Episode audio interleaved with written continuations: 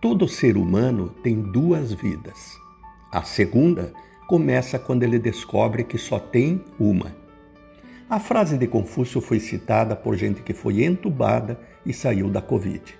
Agora, será mesmo que precisamos passar por tragédias para aceitar e valorizar coisas já refletidas há milênios? Para aqueles que não valorizam a vida, pergunto: existe algo mais doce e único do que o abraço de um filho ou beijo de uma mãe?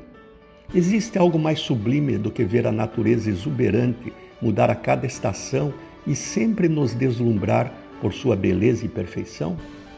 Pôr os pés nas águas do mar, sentar no banco do parque para só escutar a sinfonia dos pássaros e olhar o balé das árvores. Ou alimentar-se daquele prato especial, ainda mais sendo feito pela mãe olhar o céu e ver aquele mundão de estrelas, ali tudo juntinho sem competir, sem se esbarrar e sem apagar uma o brilho da outra.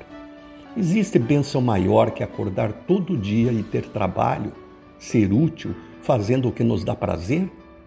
Existe algo melhor que encontrar um amigo e colocar os assuntos em dia, rindo das situações cotidianas?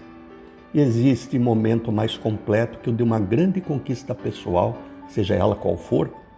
Pegar um filho pela primeira vez nos braços e ver nele traços físicos nossos e traços espirituais de Deus.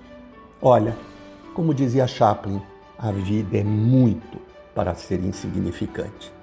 Pense nisso quando pensar em reclamar da vida, especialmente porque, diferente de muitos, você está vivo.